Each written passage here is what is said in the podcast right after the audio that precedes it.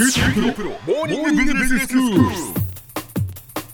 日の講師はグロービス経営大学院の村尾恵子先生です。よろしくお願いします。よろしくお願いいたします。先生今日はどういうお話でしょうか？今日はメンタルについて、まあ、メンタルが強いというふうなところ、うん、まあ、そういった人が活躍すると思うんですが、ええ、まあ、メンタルが強い人の特徴あるいはそういうふうになるためにどういうふうなことを意識していきましょうかみたいなところに考えていければなというふうに思います。はいまあ、そもそもメンタルタフネスとか、えー、まあ、メンタルになるとか、はいはいはい、まあ、あの日常的にその言葉使ってると思うんですが、ね、無意識に、やっぱり基本的には精神的にっていうふうなところで、うんうん、まあ、メンタルタフネスっていうと精神的な強さみたいなところがを言います。そうですね。でやっぱりメンタルタフネス今すごくいろんな意味で不確実で、うん、なんか予想にもしなかったことが起こってしまったり、うん、で想定外のことが起こった時やっぱり人間ショックを受けるんですが、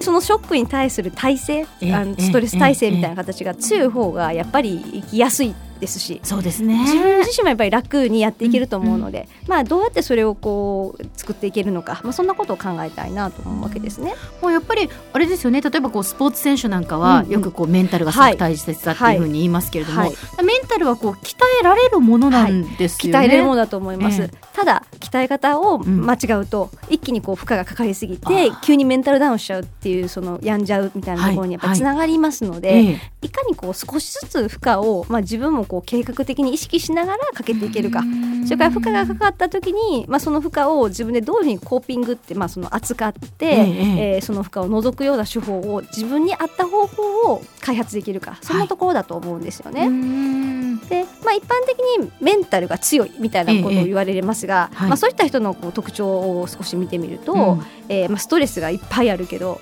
いっぱい仕事処理してるけど、なんかよくやってるよねって、いますいます。いらっしゃいますよね。いらっしゃいますよ。で多分ああいう人はうまく処理してるってことだと思うんですよね。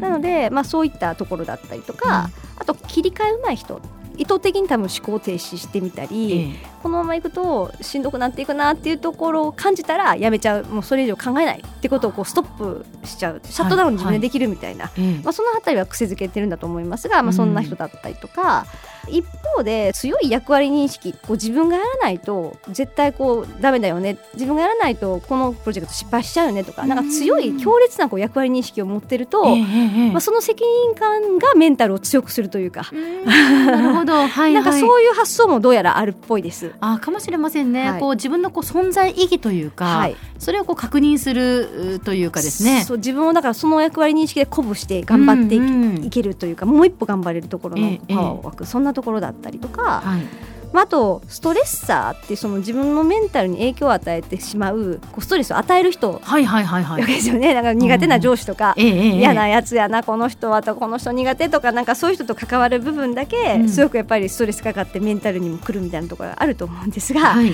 なんかそれをちょっとこう理解して客観視してあ、まあ、自分ストレスかかってるなとかうんとまあ、この人にやられてるなとかなんかこう自分を見つめる他の目を持ってる、はい、なんかそんなところなんだと思います。うんあとはストレスがかかった時に、うん、まあ、そのストレスコーピングを扱うってことですが例えばこれをやったら、まあ、自分は基本的にはまた自分元の自分に戻れるとかあるいは趣味を持ってるとか、えー、この人と話すあるいはわーっと話してしまうと、うん、ちょっとあの落ち着けるとかあ自分の中でこうストレスを発散する方法を知ってるっていうことですね。はい、そうですそうですやっぱ強いなと思う人はそういう特徴を持ってますね。うん、あとはなんかね面白いんですが意図的に鈍感力を使ってるっていうか。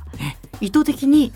鈍感力、そうこれ単なる鈍感だとねまずいんですけど、ええ、そうですね。だからすんごいキレッキレだし他のことも全部わかってるけど、うん、なぜかここだけこの人結構あの無視だよねみたいなことがある時っていうのは、うん、そう意図的に鈍感に気づかないふりをして鈍感力を使ってる。なんでそれができるかっていうと、まあ、自分の中で優先順位付けが明確で、うん、まあ、ここに関してはあのこれはもう気づかないふりをしとこう。でそこを深く入っちゃうと、まあ、結構巻き込まれて精神神的負荷一気に来ちゃうから、えー、ちょっとここはもうあの気づかんふりしとこうみたいなそんな鈍感力をうまくこう使ってる。あえてそういうことしてるわけですね、はい、でもそれもなんでそれができるかっていうと、うん、まあ、やっぱり自分のラインを知ってるからなんですよね。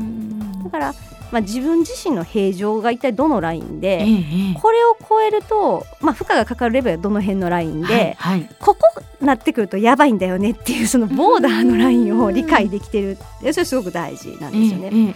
でボーダーのラインさえ理解できてると、まあ、例えばこう寝れなくなるんだよねとかまあ、そのどどういうところに自分のその傾向が出てくるかってことなので、寝れなくなりますとか集中力なくなりますとか、うんうん、なんか朝妙に起きづらくなっているとか、例えば私なんかだとすごく本読むの好きなんですよね。はい元気な時は本読読もうと思うんですけど、えー、なんかやっぱすごくギリギリまで負荷かかってくるとなんか時間が空いてても本を読もうという気持ちにならないんですよね。あなるほど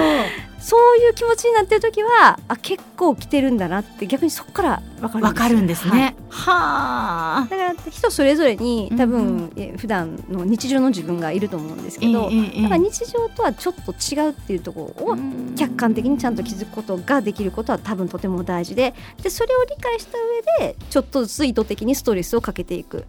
でうんとやっぱり100だとすると 105%110% ちょっとずつちょっとずつ上げていかないと、急に150%の目標を取ってもこれば心壊れちゃうレベルにいっちゃうと思うので、はいはいはい、量か質というか中のものかどっちかで負荷かけていかないと、まあ、そこって強引には広げられないと思いますんで。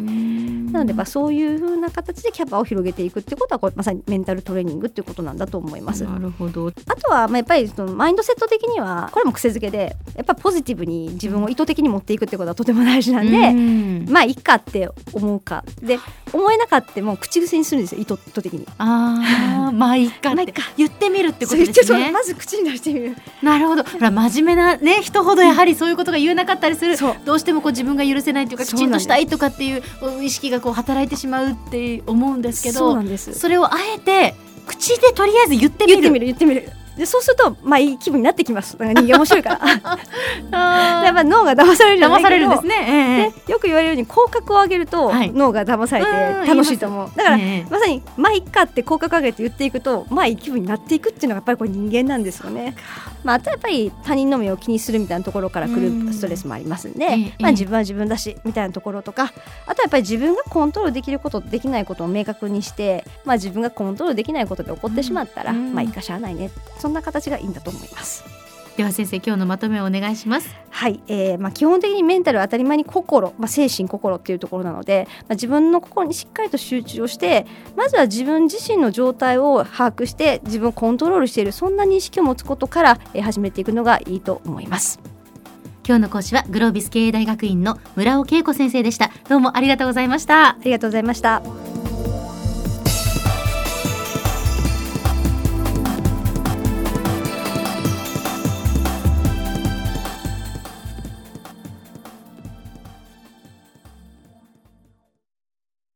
QT プロは通信ネットワーク、セキュリティ、クラウドなど QT ネットがお届けする ICT サービスです。